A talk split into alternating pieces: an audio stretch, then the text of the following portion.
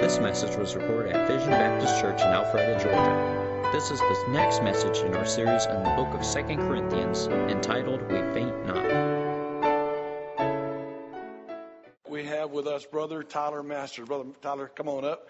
And Brother Tyler and Miss Gretchen have been serving God, and uh, you know they were in they were in Peru uh, with us, and uh, they have been in uh, uh, Spain and working in North Africa, and uh, it's an exciting change that's happening. And they're members of our church, and uh, I know that uh, many of you still know them, but I want you to get to know them in the time they're here, and uh, just uh, love them and get to know them. And so he's going to preach tonight for about 25 minutes. So I hope you'll open your Bibles and listen up. Well, good evening. It is uh, good to be back home again, and I appreciate the uh, the support that you all uh, have had for us over the past couple of years as we've been serving in North Africa, and uh, for the extension of your ministry over there. Uh, that's going on now, currently in Morocco, and Lord willing, in Tunisia when we uh, get over there here in the next few months.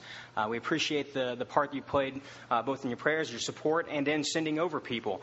it's been exciting, and encouraging. The Lord's been working through the ministry there, and it, it's it's amazing to see how many people out there uh, are open to listening to the gospel. I mean, you think of Moroccan, you think of Muslim countries, you think of people who are very hard and uh, very calloused and very angry or, or antagonistic. But for the most part, the people are extremely friendly, uh, very open, probably the most hospitable culture I have ever been in my life. And I lived in South America, and South Americans are very friendly, very very hospitable. Uh, but North Africa takes the cake. I mean, they are some of the most friendly people I've ever met. I mean, you'll meet somebody on the street. Kristen knows this; she was there with us. You'll meet them one day, talk to them, and you're in their house that uh, afternoon, drinking tea and having dinner with them. Uh, they'll even invite you to stay over for uh, to, to, spend the night with them several nights. It's just uh, um, an amazingly open culture and uh, very religiously minded. So it's it's very easy to talk about Jesus Christ with them. You you may think the opposite. Uh, here in the states, I kind of try to think of like tricky ways of bringing up the subject. There, they're just, hey, are you are you a Muslim? No, I'm not. I'm a believer in Jesus Christ. Have you ever read the Bible? No. Would you like to hear about Jesus Christ? Yes. I mean, it's that easy. Uh, talking to to people in, in North Africa, and uh, God has really opened up some amazing doors for us while we have uh, served there. Somebody asked about contacts because we, we follow up on contacts. One of our outreaches is doing that uh, as people have written to a, a, website, the Arabic Bible Outreach Ministry online. Um, Michael Haj, my friend, will send me these contacts and say, hey, this person's interested in receiving a Bible or correspondence courses. And uh, most of them want to meet a Christian face to face. And uh, so what we do is we get their email address, phone numbers, talk to them, organize a time that we would go meet with them, and uh, usually just meet in a cafe somewhere and sit down, hand them a Bible, and uh, explain the gospel to them. And uh, somebody asked me the other day, how do you know if they're sincere or not? The answer is you don't. Um, but you can't live in fear wondering if they're sincere or not, if people are crying out for help.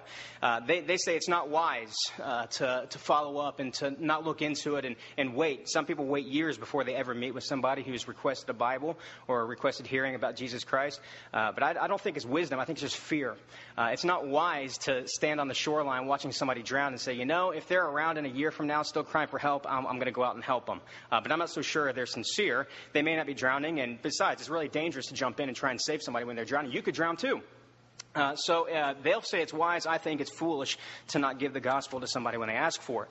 Uh, but you do run the risk of, uh, of running into somebody who is setting you up. That happened to us about a year and a half ago. Uh, I went down to the southern part of Morocco with my friend Saeed, uh, a Moroccan pastor, and we were doing follow up. We actually went and did a Bible study with his uncle, who's a believer, and um, while we were in that area, we, we said, well, we have a few contacts, a few people who have written us, requested a Bible. Uh, so we'll contact them since we're in their area, and then we'll go up to the next city and, and do some follow up in the next city about five hours north of where we were. Uh, so we called, and nobody answered their phone. We got really discouraged, you know, thinking, man, I mean, these people had contacted us. We came all the way down here. I mean, from where we were in the north to this city was about like 16 hours in a bus. Uh, so we traveled pretty good distance. Um, primarily for the Bible study, but this follow up, we figured, man, it'd be great to, to follow up with these people now. And nobody answered their phone. Nobody. So, all right, well, I guess we'll just go on up to Azrou and, uh, and do some, do some follow up there. And uh, hopefully somebody will answer their phone. And as we were leaving, Saeed called one more phone number and somebody answered. And the guy said, Yeah, I'll meet you at the bus station on your way out. So we went to the bus station, we waited there and um, nobody showed up. So uh, Aaron was with us. Aaron, Saeed, and I uh, decided, well, we're going to get our tickets and we're just going to go on up to Azrou and meet with somebody. But as we got on the bus, uh, Saeed got a phone call. And uh, he answered the phone and, and he's looking out. He said, "Oh, okay, I see you." So he gets a Bible and, and a CD and a DVD that explains the gospel, and he gets off the bus and he said, "I'll be right back." So I was watching him outside the bus, and uh, he got down and he met with whoever it was on the phone and they shook hands. And normally in Morocco, it's pretty normal for, for guys when they greet to shake hands and to kiss. I mean, guys kiss on both cheeks. Uh, not too weird, all right, there. Uh, but what this guy did was pretty weird. He didn't kiss Saeed. Instead, he pulled him toward him and grabbed the back of his jacket and started walking toward the bus station. Thought that is really weird. All right, a kiss is normal. That is not normal. Uh, so Aaron actually just got on the bus at that point and he said, "Well, what happened?" And I said, "I don't. I'm not sure, but I think Saeed may have just been taken to that police post there inside the, uh, the bus station. So Aaron said, All right, well, I'm going to go and I'm going to follow and see what happens. So Aaron got off the bus and, and, and went off and was kind of following and, and making, um, you know, making sure he was in touch with people and trying to figure out what was going on. And then Saeed got on the bus again right after that. And uh, I thought, okay, great, everything's fine. So I said, Are you all right? I mean, what happened? And he wouldn't look at me. He just handed me a, a little booklet with uh, addresses, and he said, Take this and don't let anybody find it. So, okay, I guess not everything's all right then. Uh, so I took it and put it in my jacket and I waited and Saeed got off the bus. And then uh, almost immediately after that, uh, two police officers got on the bus and they walked straight back to my seat. Uh, I stood out pretty, pretty, uh, pretty good there. I'm the only white guy sitting on this bus. And uh, they came right up to me and they said, Sir, do you know Saeed? I said, Well, yeah, yeah, I do and they said, We need to see your passport. So I gave them a passport, and they said, All right, come with us uh, over here to the police post, grab all your bags. So I grabbed the bags. You know, I grabbed uh, my bags and Aaron's bags that were sitting there, and then got off the bus, and we had other bags laying there, and, and uh, we just we hauled them all over uh, into the police post, and uh, we, we sat in there for a little while, and then finally a police van came up. And they said, We need you guys to get loaded up on this van. We're taking you down to the police station. Uh, okay. So we loaded everything up into the van, and uh, we got to the first police station. And while we were sitting there, what happened was the guy that Saeed called that answered the phone was not the original contact. It was the contact's dad. So when, the, when he found out that somebody was trying to evangelize his son, he got a little upset. So he said he, he set us up, met us, and then took us to the police station. Well, that man was sitting there with us in the, in the police station as the, uh, the cops were filing the report. And the guy was sitting there, and he, and he asked me, he said, uh, why do you have a Bible in Arabic? So I was carrying my Bible. And I said, Well, I'm, I'm a Christian and uh, I'm learning Arabic, and it's very important to me to read the Word of God in the language that I'm studying. And he said, Yeah, what is the difference between Christianity and Islam anyway? Well, I'm glad you asked. So uh, it's Jesus Christ and who he is and what he did. And uh, according to what the Bible says, Jesus gave his life for us and rose from the grave. And that it's not by works that we do, uh, but faith in him and believing on Jesus Christ and his finished work that, that a person is saved and able to go into heaven. And that God initiates that relationship uh, through his son. And he said, yeah, yeah, I've heard something like that before. He said, but this guy doesn't believe it, talking about Saeed. I said, sure he does. Ask him. So we asked Saeed, and Saeed said, Yeah, of course I believe that. And he gave his testimony. Well, as he was giving his testimony, the police officers who were doing the report just stopped everything and started asking him questions. They said, Wait, aren't you Moroccan? He said, Yeah, I'm Moroccan. He said, Well, how can you be a Moroccan and be a Christian? Because, see, in, in Morocco, to be Moroccan is to be Muslim. Now, they don't even have their, their religion on their identification cards. Because if you're born Moroccan, you're Muslim, that's the end of it. But they said, How can you be a Moroccan and be a Christian? He said, well, I'd love to tell you. So he gave his testimony and uh, he started quoting scripture. And they said, well, well, the Bible doesn't say that. He said, sure it does. Let me have it back. So they gave him the Bible they confiscated from him. And he started preaching there in the, in the police station to these officers as they're sitting there asking him questions about, about his salvation. Well, as he's doing that, of course, there's, there's a lot of attention being drawn to this room. So officers come in from all over the place, pile in there, and just listen to Saeed give his testimony. And uh, shortly after that, uh, one, someone in the higher up authority came in and said, "All right, enough of this stuff. We need to take you to the police headquarters."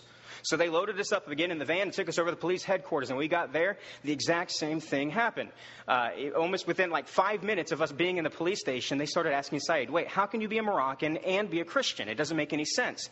So he said, Well, let me explain it to you. So he got out the Bible again and started preaching Jesus Christ, starting, uh, starting with Adam and the fall of man and the, ne- the need for a Savior and the promise of a Savior, and went all the way to Jesus Christ and talked about how he was that seed of a woman, that how he was the one that came and bruised Satan's head, and now we can have eternal life through him. And they were just enamored by this. And, and again, officers all over the police headquarters just started just filing into this room, packing in. It was an even bigger room than before, but it was just packed with officers asking questions about Saeed and about the Bible. It happened even again right after that. They took us to the chief of police, and we sat there, and, and, and, and the chief of police had the same questions. So he gave his testimony again, explained the gospel to him. Well, that night, uh, they, they, they took our mug shots and uh, they fingerprinted us, which, by the way, I found out in Morocco, if you ever get arrested, they don't like it when you smile for your mug shots. I'm not sure why. They kind of like look at. Is he allowed to do that? I, I don't know. Uh, don't smile, kid. All right, all right, no problem. I won't smile. Uh, but uh, they didn't like that. But that night, they released me. What's re- really funny to me uh, was uh, that day when we were traveling, I had a bag, a huge duffel bag that was like 60 pounds, chock full of nothing but Bibles and CDs and DVDs for, for evangelism. I wasn't even supposed to bring it with me, uh, but I was, uh, my, I was late for that trip that day, crossing the border into Morocco. So instead of dropping it off at the church in the north, we just carried it with us all over the, uh, and down in, uh, down in the southern part of Morocco. And uh, this huge bag was with us the entire time. And throughout that time that we were arrested about 8 in the morning, they released me at about 11 o'clock at night. Not one time in any of those places they took us did they open a single bag of mine. I mean, they would have had all the evidence they needed against us in that one single bag. And what's really funny is they were releasing me that night, uh, the officer said, Man, you have a lot of bags. He said, Let me help you with that. So he grabbed the bag with all the Bibles, you know, and started carrying it out. He said, Man, this is really heavy. He said, You Americans travel with a lot of stuff. So I know, isn't that crazy? Know, Americans are. Uh, so they took me out, but that night they kept Saeed. And uh, I didn't know they were going to keep him, so I went back and, uh, and I found out that they were going to keep him overnight in the jail. Uh, so the next morning, I, I got up, and, and, jail over there. I mean, it's not you know it's not a picnic like it is in some places. Uh, they don't provide food for their prisoners. So that next morning, I brought Saeed over some breakfast, and, uh, and so we were able to sit there, and I, just, I was able to sit with Saeed that, that next day, listening to his testimony again as these police officers kept coming in, and they were just baffled about meeting a Christian. And Saeed told me, he said, he said the amaz- most amazing thing happened last night, Omar, that's, which is my name in, in Arabic. He said, uh, right after you left, he said the officers took me back into the police station. They were waiting for the, the car to come over to take us over to the jail. And he said they searched my bag then. They just went through my bag and they found another Bible, my personal Bible, and then they found uh, a DVD called the, the God Story. And uh, they said, What is this? And he said, Well, it's a, it's, a, it's a presentation about what the Bible says about God and his desire to have a relationship with man. And they said, Well, can we watch it? Sure. So they were sitting there waiting for the police escort to come. So he, they put in their, their computer and they watched the God story. And afterward, they said, "Man, that was a pretty good, pretty good DVD. That makes a lot of sense." So then that night, he said he, they took him over to the jail, and he was in a jail cell uh, with other other prisoners. One guy who uh, who had beat, beaten up a woman, I think. Another guy that got in a fight with a cop, and, and one other person who uh, killed somebody driving drunk. And um, so they're all telling their stories how they ended up in jail. And they said, Saeed, how did you get here? He said, Well, I'm I'm a Christian. They said, That is horrendous. How could you do such a horrible thing? You know, repent. You need to get down and repent. Ask God to forgive you for this horrible thing that you've done. And uh, so that night, Saeed got to share his testimony with the prisoners there. Well, the next day, as we were sitting there together, the, I, I, didn't really know how the system worked, but they finished up all his paperwork, and then they took us before uh, what they call the Wakil Malik which is the, uh, the king's representative. Morocco is a monarchy, so uh, he's kind of like the Supreme Court judge. Uh, if you really want like a biblical example, it's kind of like what King Agrippa would have been, uh, because they have the king. You know, Muhammad VI is the king of Morocco, and then every region has their own little king, uh, kind of like Caesar, and then all the you know Herod and, and the other kings and Agrippa. Well, we got we went in between uh, before this King Agrippa, and Saeed again got to give his testimony to this man, and. Um, afterward, they, they called in the guy that turned us in, and uh, the, the king's representative said, uh, talking to the man, he brought his son, and he said, uh, All right, son, talking to the boy, he said, uh, Tell me something about Islam.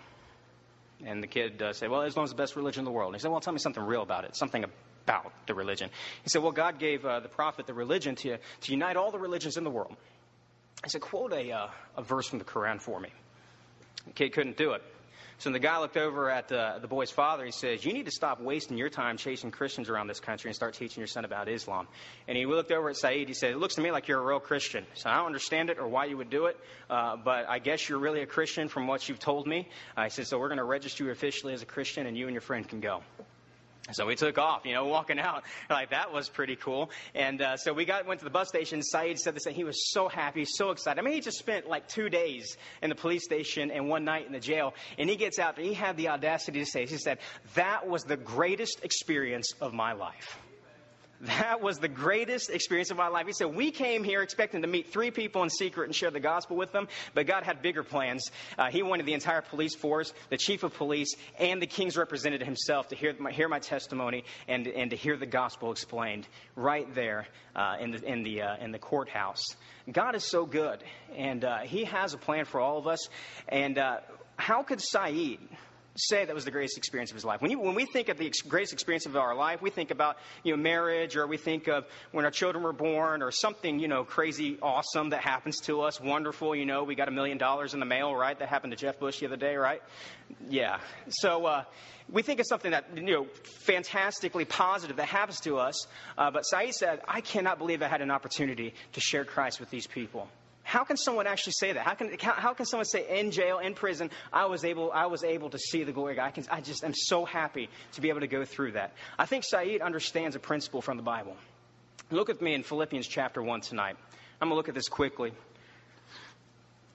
Paul is writing to the church in Philippi, and uh, this is, I love this letter because it's one of the few letters, if not the only letter that I know of that Paul writes, where there isn't a major doctrinal issue with the church. There's not real problems, uh, but what happened is this church in Philippi, which is in the region of Macedonia, uh, sent a man, Epaphroditus, to go over and take care of him. Now, it's, pro- it's likely this is one of the churches in Macedonia that when Paul was talking about that they gave beyond themselves, it was likely one of those churches, if not the church he had in mind, uh, talking about the church that gave beyond their ability to give. So Epaphroditus goes over there and, and, tries to help Paul, and he gets sick and almost dies. And, uh, and Paul is sending this letter back by the hand of Epaphroditus to the church, and uh, he's basically telling the church, really, uh, don't be discouraged. And he deals with one issue, you know, two women fighting in the church and, and some kind of issue that comes up. You know, they talked about, right, don't let there be divisions, all right, let there be unity between these two women. Uh, some bickering, but doesn't, doesn't even necessarily it's a, say it's like a sin issue or a doctrinal issue. Just that there's division, and, and this letter is encouraging them to be unified. But this entire letter, this, it, it, it treats one concept, this idea of joy. Joy. True joy. And I'm not talking about happiness. Uh, you know, because we can be happy one minute and sad the next moment. Uh, it's not an emotion like that, it is a fruit of the Spirit.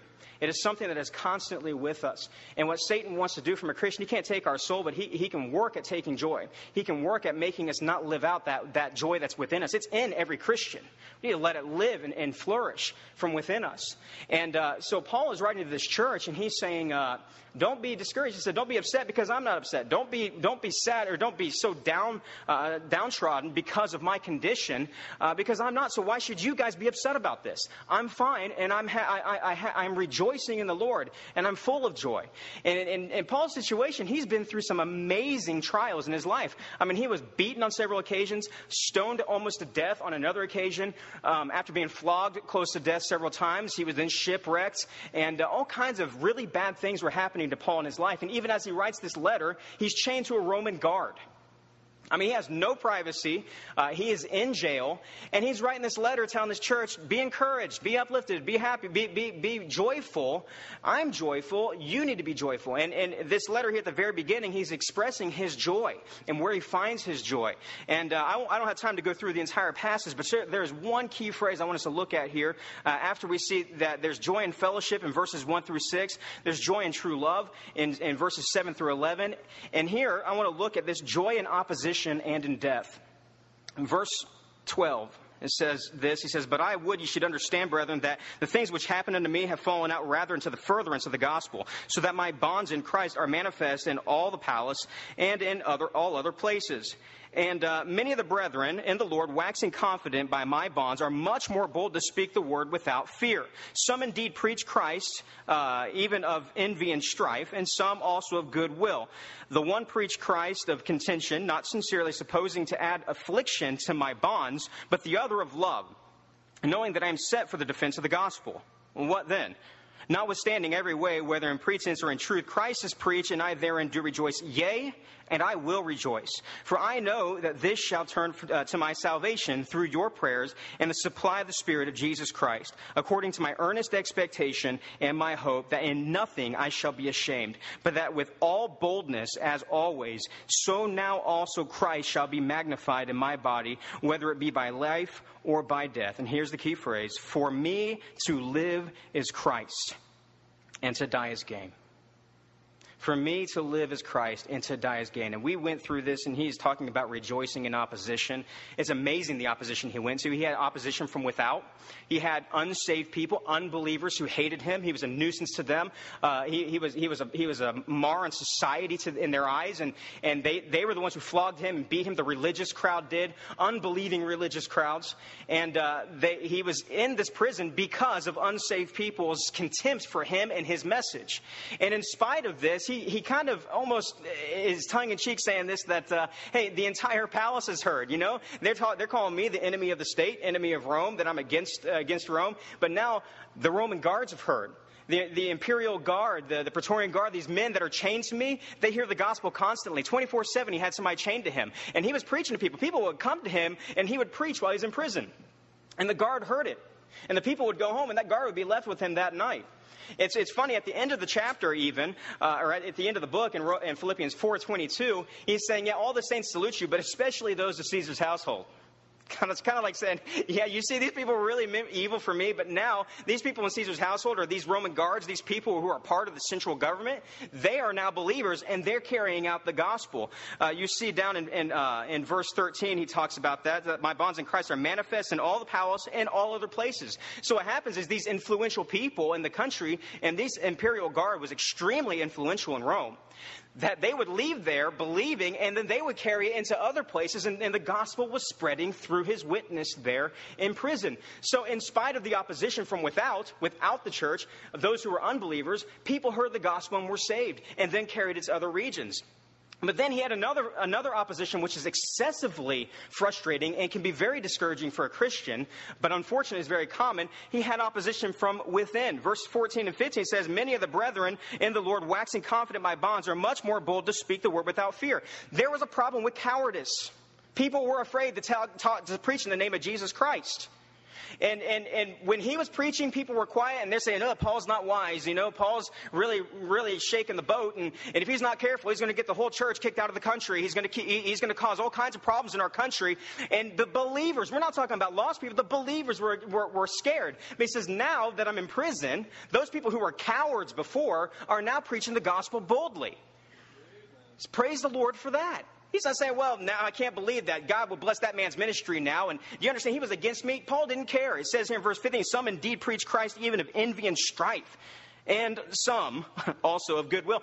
Listen, there are people out there who are so jealous of Paul's ministry they couldn't stand him, and when he was in prison, they were praising God that he was. Now he finally gets what he deserves. But he, they, but he wasn't talking about them preaching another doctrine, another gospel. What he's saying here, they're preaching Christ. I mean, they are preaching Jesus Christ, and now they're bold, thinking it's going to add to his affliction and make him upset that he's in prison and can't do it, and they're free and they can. And Paul says, "Praise the Lord." Jesus Christ is being preached, and I am pleased with that, and I am excited about that. And he said, and then some people are, uh, are genuine in that. In verse 18, it's a great phrase. It said, What then? It says, So what? So these people are really not preaching Christ uh, because, because out of sincerity of their heart or not. So what? Notwithstanding every way, whether in pretense or in truth, Christ is preached, and I therein do rejoice, yea, and I will rejoice. Why is that? How could Paul rejoice in such a situation? He says down in verse 1 For me to live is Christ, and to die is gain. Tonight, for you to live is what? Is it a business? Financial success? Is it, is it, is it your family?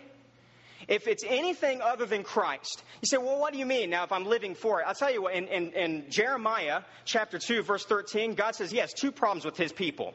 Number one, he says, they have turned from me, the source of true waters. They have, they have forsaken me, the fountain of living waters. And then, that's the first problem. So they turn from God when they say that, that we find our satisfaction. God has built in a craving inside of us that can only be satisfied by Him. But then, what is idolatry? We stop seeking after Him to fulfill that or satisfy us. And then it says, and hewed them out cisterns, broken cisterns that can hold no water. They started seeking after that satisfaction in something else. Whether it, whether it was a God or whether it was their business, whether it was their family, they thought they were going to be satisfied by this other thing. So they turned from God and turned to something else, hoping it would satisfy that craving, only to find out that cistern can't even hold water. So they're more and more and more and more frustrated than they ever were before because that cistern cannot provide the means to satisfy that longing in their soul. Only Jesus Christ can do that. For you to live is what? To put it in the words of the great theologian George Bailey, If you do not say, for me to live is Christ, if it's for me to live as anything else, you'll, you'll end up a warped and frustrated old man, is what you'll end up being. Because nothing will satisfy you. Only Christ. What is it that drives you? Why do you do what you do? If you're seeking for that satisfaction, anything else, it's idolatry. Love Christ and be fulfilled with Him. Second. Uh, if you enjoy that, say amen. Come on back up. Uh, y'all got any questions for Tyler? You, Gretchen, why don't you come up? We'll see if we got any questions for you too. And uh, if you were here this morning, you heard some Arabic, but maybe you got a question. They're your missionaries out of your church, and uh, you can ask Gretchen a question or Tyler a question. And if you don't, I'll ask a couple since I got them up here, and I don't want to make them feel funny about it. Has anybody got a question? All right, yes, ma'am. How did the Lord lead you to Tunisia? Um, Step up the microphone, right. please. Uh, long story short, um, we, uh, we started praying about the next step in our ministry after we uh, finished language school and working with a local church there. And in fact, a, a, church that was not there before when we first arrived sort of formed in our city. And uh, so we prayed about other options. And after doors closing in other regions of Morocco, uh, Lord challenged me to go beyond my comfort zone and look in other areas where we have a need but very few workers. And uh, like I said earlier, that we have uh, over 100 contacts in Tunisia with no one to follow up on it. So after praying about it and, and, and really seeking the Lord's face, I would believe that He would have us to go there to follow up with these people. All right, anybody else have a question? Brother Jeff. What is uh, Saeed doing now? Saeed, I believe, is starting a church in Marrakesh in the southern part of Morocco right now, not too far from where he was arrested. Okay. Anybody want to question Gretchen so she doesn't just feel funny standing up here? Who has a ladies' question for Gretchen? Yes, ma'am. Uh, I'm repeating the questions because people watch. Uh, the question is, how did the Lord work in your heart because of their arrest? Correct? Yes. Um, that's a really good question because that um, was the first of my experiences that the Lord just showed me Himself through that whole thing. Um, Brother Gardner called me from Ireland, and um, he was with the Snows at that time, and I answered the phone, and I just got home with the kids, and they weren't down for their nap, and so, you know, we did small talk, and then all of a sudden he said, Tyler just got arrested. and I was like, um, can you say that again? so, um, but that whole week, Tyler had been gone for the week. Um, and all of that week, I it was kind of one of my first. I've been home alone for a while, a couple times, one or two times before that. But it was the, the beginning, so we didn't really know anybody there. And so when I was left alone, I was left alone. I did not talk to another adult unless I went to the store and talked to somebody there. So it was um, it was kind of tough in that situation, and the Lord was really, really teaching me to rely on Him as my best friend, and showed me that I didn't need to depend on Tyler for that best friend, even though I love Tyler and he is my earthly best friend. But he showed me that God is my best friend, and He was there with me the whole time. Um, but that week, He just kind of prepared me. I guess um, I'd been asked by different people here and there, what do you do to prepare yourself in case something bad happens? You know, we work with Muslims, and everybody hears all, you know, you've all heard it. But um, that that week, the Lord showed me what I should do. And um, so that week, I was going over a verse with the kids, and it was, What time I'm afraid I will trust in God. And every night I would go to bed and I couldn't get a hold of Tyler. I didn't get to talk to him all that week because we hadn't figured out the Spain Morocco thing and how to call each other and talk and stuff. And so I just had to trust the Lord that He was okay. And um, I wanted to talk to Him so bad, but I just, you know, had to just give it to the Lord. And, and that week I needed that verse more than my kids needed that verse. And so when I got that phone call, the Lord had showed himself all throughout the week and doing little things for me. And they sound silly to you, but they were big deals for me. And just showed me, I'm here with you. I'm not leaving you. You are not alone. And um, so when I got that call, I was like, let me put my kids down and we'll talk about this again. so I put them down for their naps and their whatever. And so then I got back on the phone and he told me what had happened. And I was like, okay, well, they're just going to kick them out and that's just all that's going to happen. Everything's going to be okay, right? but um, honestly, in that moment, I can't even describe. I was nervous and kind of scared, but at the same time, I had this overwhelming joy. I, and Tyler talking about that, and I'm not saying that because he said it, like it I mean, that is what I had. It was peace, whatever, but it was joy. Like, I could not believe that God was allowing us to experience this so early on and to see, okay, God, you're doing something, and this is from you, and it's going to be okay. And I remember people calling and saying, oh, we can. I had several offers. Um, I think Mark offered to have Amy fly out, and Lori Holt was going to fly out. and I was like, it's fine, guys. You're all overreacting. It's really fine. And that's how I genuinely felt. I couldn't understand why everybody was making such a big deal out of this. So then, um, just that whole day, I just felt like surround, like just the Lord was just holding me up. Like I couldn't, I cannot explain. It was not me. So then that night I got the phone call that Tyler had been released, and so that was good. And then we are still praying for Saeed and didn't know what was going to happen with Saeed. And then that next day, um, I think we or next day we got the call that he was okay. And then at that point is when the like my flesh just kind of like the Lord held me up as long as he had to and then I really saw who I truly was and that's where I just kind of fell apart like okay, I'm done. Everybody's okay, so now I can cry. but it was just awesome because I was discouraged seeing how I guess seeing my human nature come out, my sin nature come out, and that frustration and fear and worry all come out afterwards. But looking back, I see that it just proved to me that it was God that did it. It was so not me. I'm not capable of that, but it was completely the Lord. So I just praise Him. That's one of my favorite experiences, even though it was tough and it's probably weird to say, but it was, I've never seen God so real in my whole life until that moment. So it was a blessing. One more question. Is there one more? All right, how about a round of applause? Uh, let them know you love them and are praying for them. Take your Bible and go with me to 2 Corinthians chapter 11, and I want you to write a phrase down in the margin of your Bible on a sheet of paper somewhere. It's one of the most fantastic phrases you'll, you'll find in your Bible.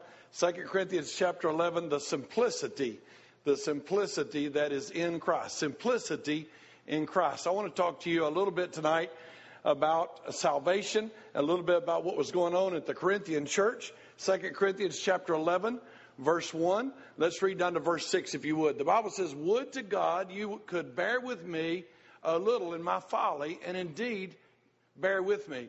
For I am jealous over you with a godly jealousy. For I have espoused you to one husband, that I may present you as a chaste virgin to Christ. But I fear lest by any means, as the serpent beguiled Eve through his subtlety, so your mind should be corrupted from the simplicity that is in Christ. For he that cometh pre- uh, he, he, that cometh preacheth another, God, another Jesus, whom we have not preached. Or if you receive another spirit which you have not received, or another gospel which you have not accepted, you might well bear with him.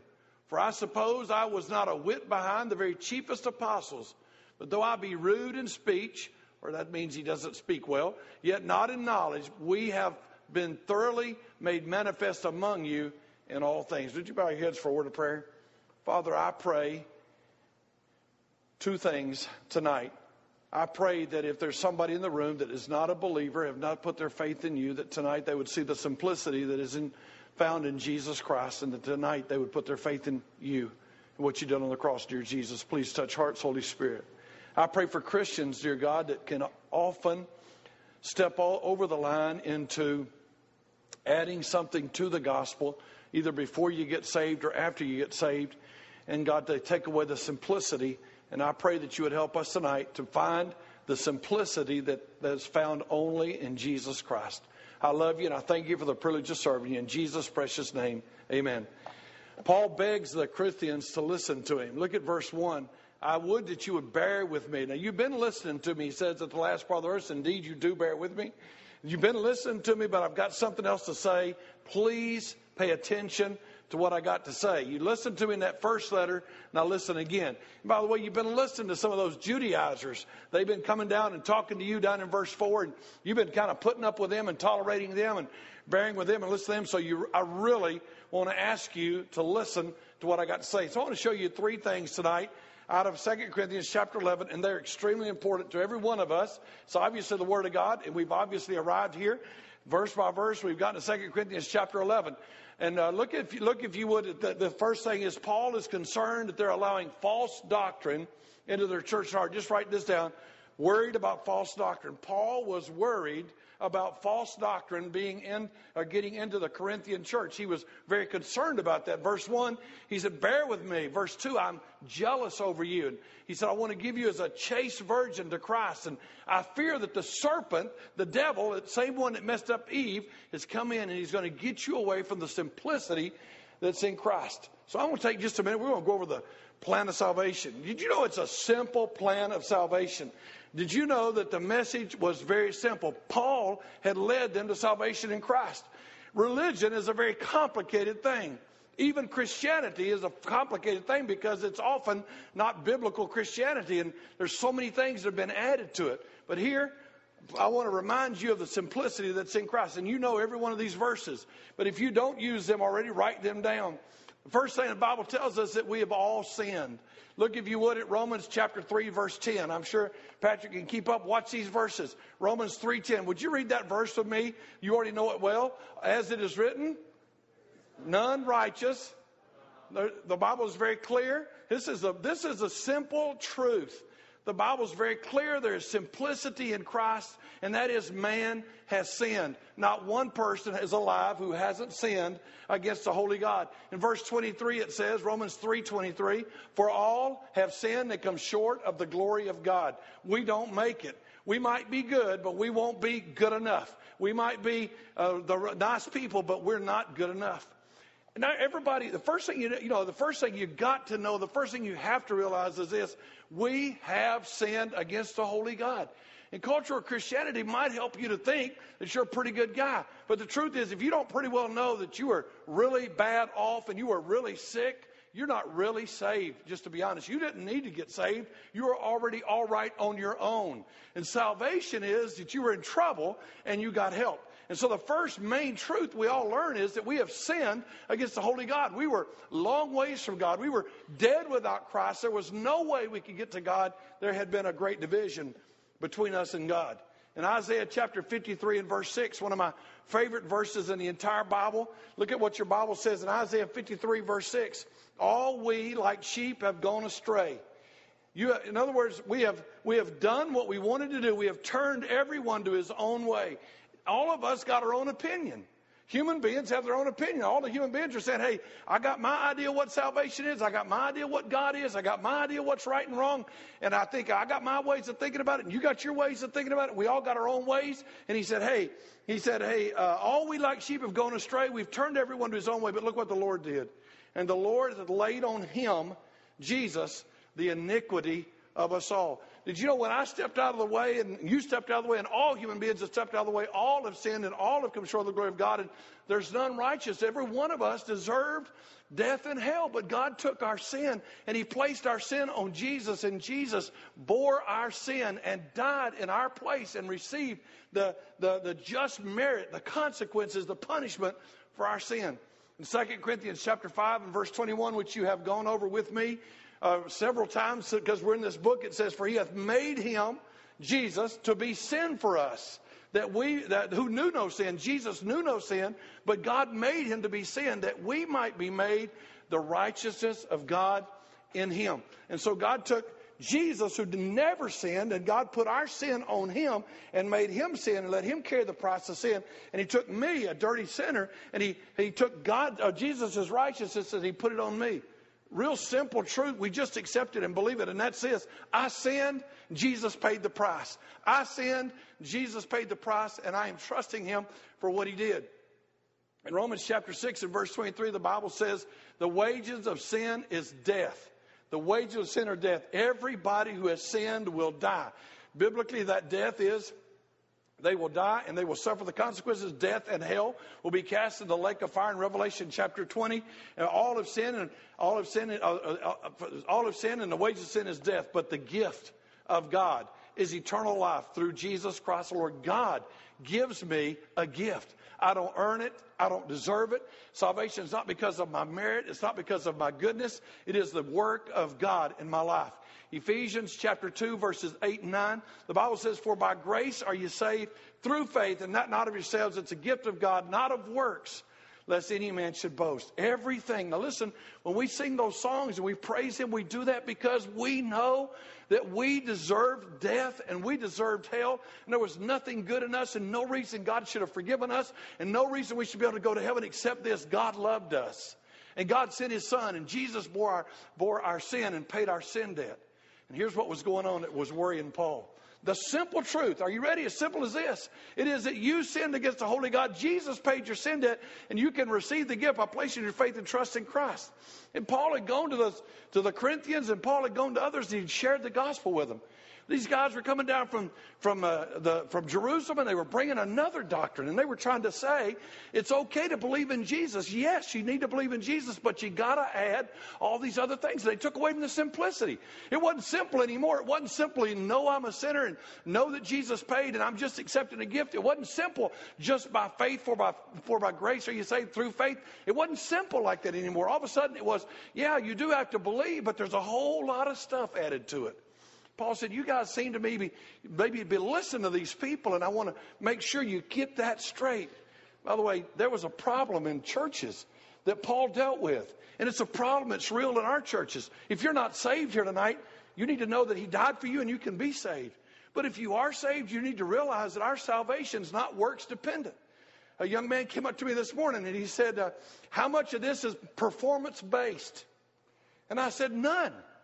He said, but I, he said, you said he was pleased with me, but then today you said we want to please him. And I said, I said, I, I want to please him, but he's already pleased. He's pleased by what Jesus did. I do want to please him, but I please him. He loved me while I was still a sinner. He loved me before I ever loved him. And I want to please him just because I love him. But he's always pleased with me, which is kind of a hard thing to understand, but he loves me.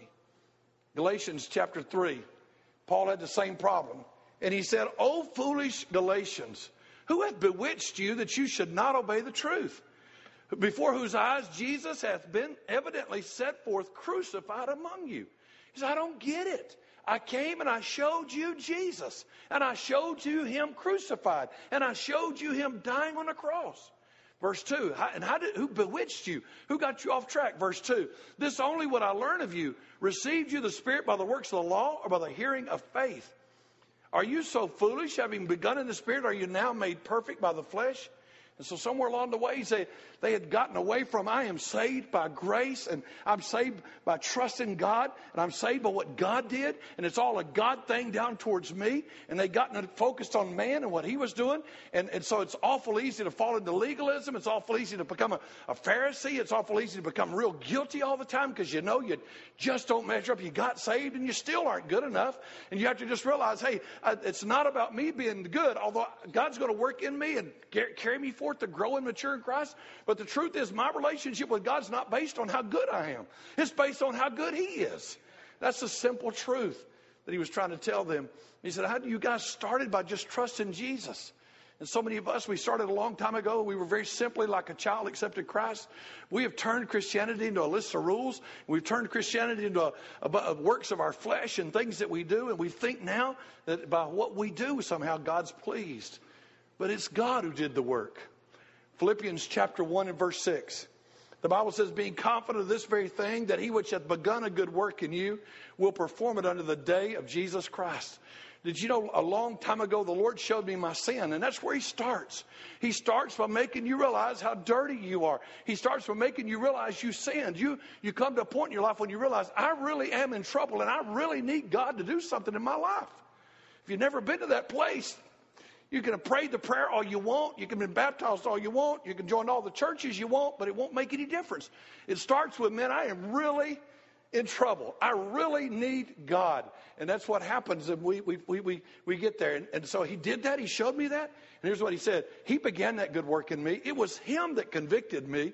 It was him that said, Austin, you sinned. It was him that showed me my need. And after he showed me my need, then I trusted him. But you know what? It was him that started it and it's he that will it is him that he that will carry it all the way through. Colossians chapter 2 verse 6 he says, "As you have therefore received Christ Jesus the Lord, so walk you in him." How did you get saved? You got saved. Uh, we, you sang a song like "Just as I am." I come just like I am. I come broken. I come. I come needy. I come begging for help. I have nothing in my hand that I can do, and that's how you came to God. Paul said, "That's how you came. That's how you keep living." It's never about, well, I got saved and now I'm good. Now I'm good enough and God's pleased with me because I'm good. It's always He's good. Did you know that when He saved you, here's the simple things He saved you completely, and you are now complete in Christ if you are truly born again. The Bible says in Colossians 2:10, and you are complete in Him, which is the head of all principality and power. So I just want you to listen to this tonight. I'll give you two more things real quickly. We need, we ought to understand the gospel. You know, we don't want to just learn the Bible. I want to know that I have a personal relationship with Jesus Christ based on realizing my sin need and realizing that He did a work in my life and realizing that He convicted me of my sin and realizing that He saves me and realizing that He keeps me. But there was another trying to win their heart. Somebody else was trying to get them away from Jesus. Look at verse 4. 2 Corinthians chapter 11 and verse 4. For he that cometh there's somebody else coming. Another guy's been coming and he preaches another Jesus, another Spirit, and another gospel.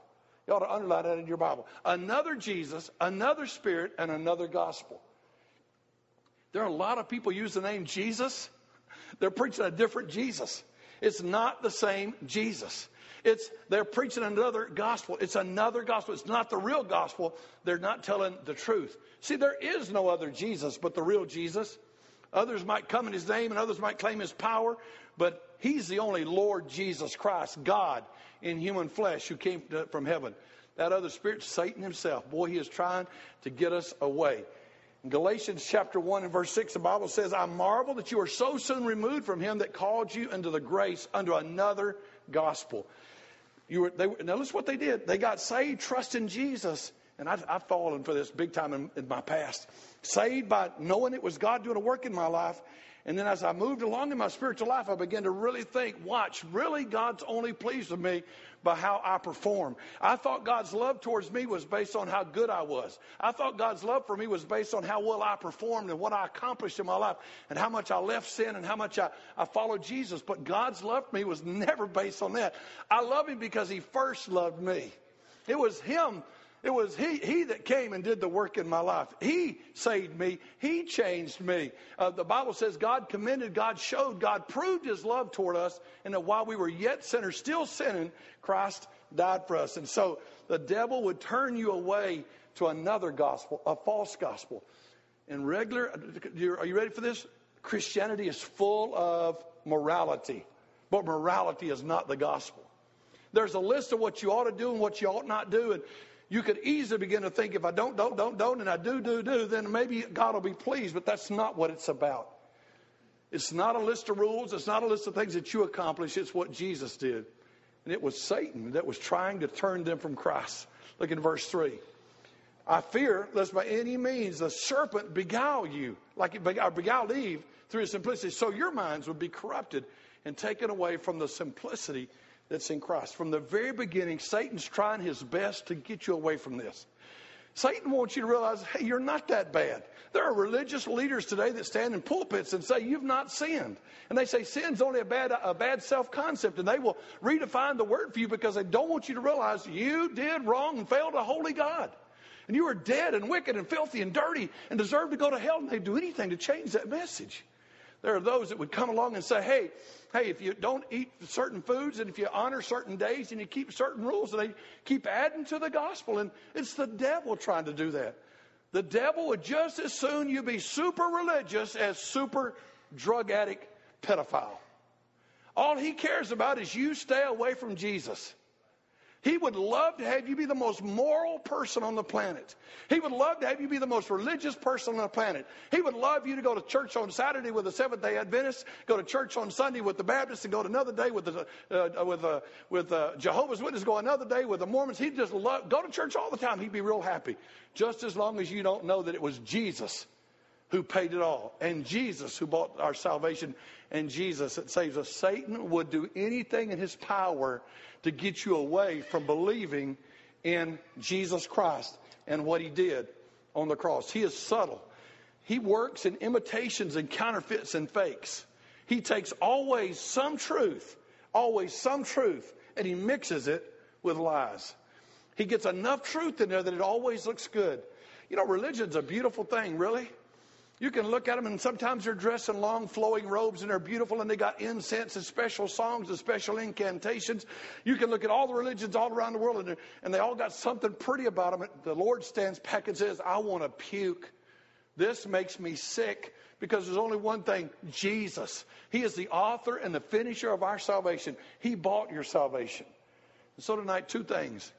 Number one, if you're not saved, why don't you trust Christ tonight? Really. You say, well, hey, brother, everybody in this room saved. We all saved. You know, the truth is, it's so easy to say that, isn't it? Did you come to a place in your life that you realized you needed Christ? Did you come to a place in your life when you said, I failed God? And it's a hard thing to say. Our pride wants to rise up and say, no, not me. I've never been a really bad guy. Did you know? I, did you know? I've been in church all my life, and I got saved before I turned eight years old. I've been in church all my life, and it would be easy for me to say I've really been a pretty good guy. But in the Lord's eyes, I sinned against Him, and as wicked as anybody else, I deserve hell. I was as far from God as anybody else, and if He hadn't come to me, I wouldn't be saved. That's what salvation is about. Did you realize that? Did you realize that there was no way you could fix things with God, but Jesus could? Did you trust Him? And as a believer, then I ask you this: How many of you have fallen into some trap? that keeps you under a yoke of bondage, that keeps you feeling uh, less than or more than somebody else because of some list of rules you made up. It's salvation through Jesus. Paul says, guys, I'm worried because the truth of the gospel is real simple. It's all one word Christ. It's the simplicity that's found in Christ. What's the answer? Jesus Christ. What's the answer? Jesus Christ. What about this? Jesus Christ. It's a one word answer Jesus paid it all. Now, are you saved? And if you are saved, praise the Lord. And if you're not, why don't you admit it to God and say, Look, I realize I've sinned. I realize I need to be saved. And if you are saved, and you know you're saved, would you look and see if you've developed some sort of performance based Christianity? Would you look and see if you've allowed religion to even make you kind of a bitter, cantankerous person or a real cynical, pharisaical person, would you find out this? Our only answer is Jesus. That's it. Let's is for prayer. Father in heaven, I love you and I thank you for the chance to be in your house tonight. And I thank you for the simplicity that's found in Christ. And God, you know I love these people and I want to know that they know that they're going to heaven when they die. And God, I would pray that your Holy Spirit would convict. Holy Spirit, would you please do your mighty work. Shake them, wake them, break them, make them realize that they need to put their trust in you and what you did on the cross of Calvary. I beg you, Lord, to convict them. I beg you, Lord, to not let them rest until they see their sinful condition if they've never gotten that far. I pray that they will and they'll trust you. Then I thank you, dear God, for what you're doing in the lives of Christians. But some of us, Lord, have stepped off into a a rules based, performance based religion that think that your, our, your love for us depends on what we do. I pray you'd shake us in that too and help us to trust you and look to you and believe in you and watch for what you're doing in our lives. God, help us to find the simplicity that's in Christ.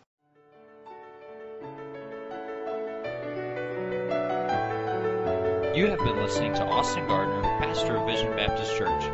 For contact information, location, service times, or more audio and video recordings, log on to www.visionbaptist.com.